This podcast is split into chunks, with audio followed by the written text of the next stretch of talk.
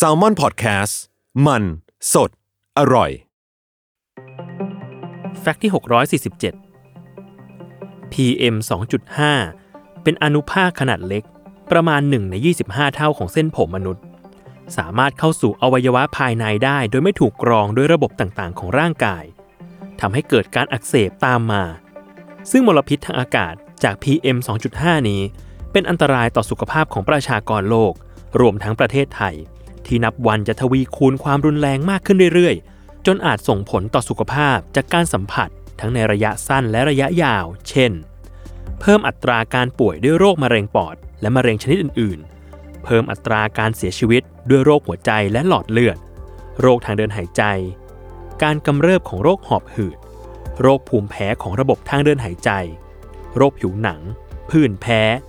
รวมถึงใครจะเชื่อ ว่าฝุ่นอนุภาคขนาดนี้ จะเข้าไปช่วยให้มีการเพิ่มขึ้นของระดับน้ำตาลในเลือด และน้ำตาลสะสมอีกด้วย นอกจากนี้ยังไปกระตุ้นให้เกิดการกำเริบของโรคภูมิต้านทานเนื้อเยื่อตนเอง อย่างโรคข้ออักเสบรูมาตอยและโรค SLE เป็นต้น วิธีการป้องกันพิษจาก PM 2.5 ที่ดีที่สุด คือการหลีกเลี่ยงการสัมผัส ได้แก่ หลีกเลี่ยงพื้นที่ที่มี PM 2.5 ที่มีค่าสูงกว่ามาตรฐาน แต่ถ้าหากมีความจำเป็นต้องไปในพื้นที่ดังกล่าว วิธีป้องกันที่ได้ผลดีคือ การสวมใส่หน้ากากอนามัยที่มีประสิทธิภาพป้องกัน PM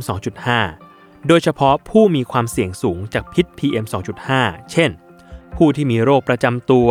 สตรีมีครรภ์เด็กเล็ก และผู้สูงอายุ เพื่อช่วยกรอง PM 2.5 ให้เข้าสู่ร่างกายได้น้อยที่สุดนั่นเอง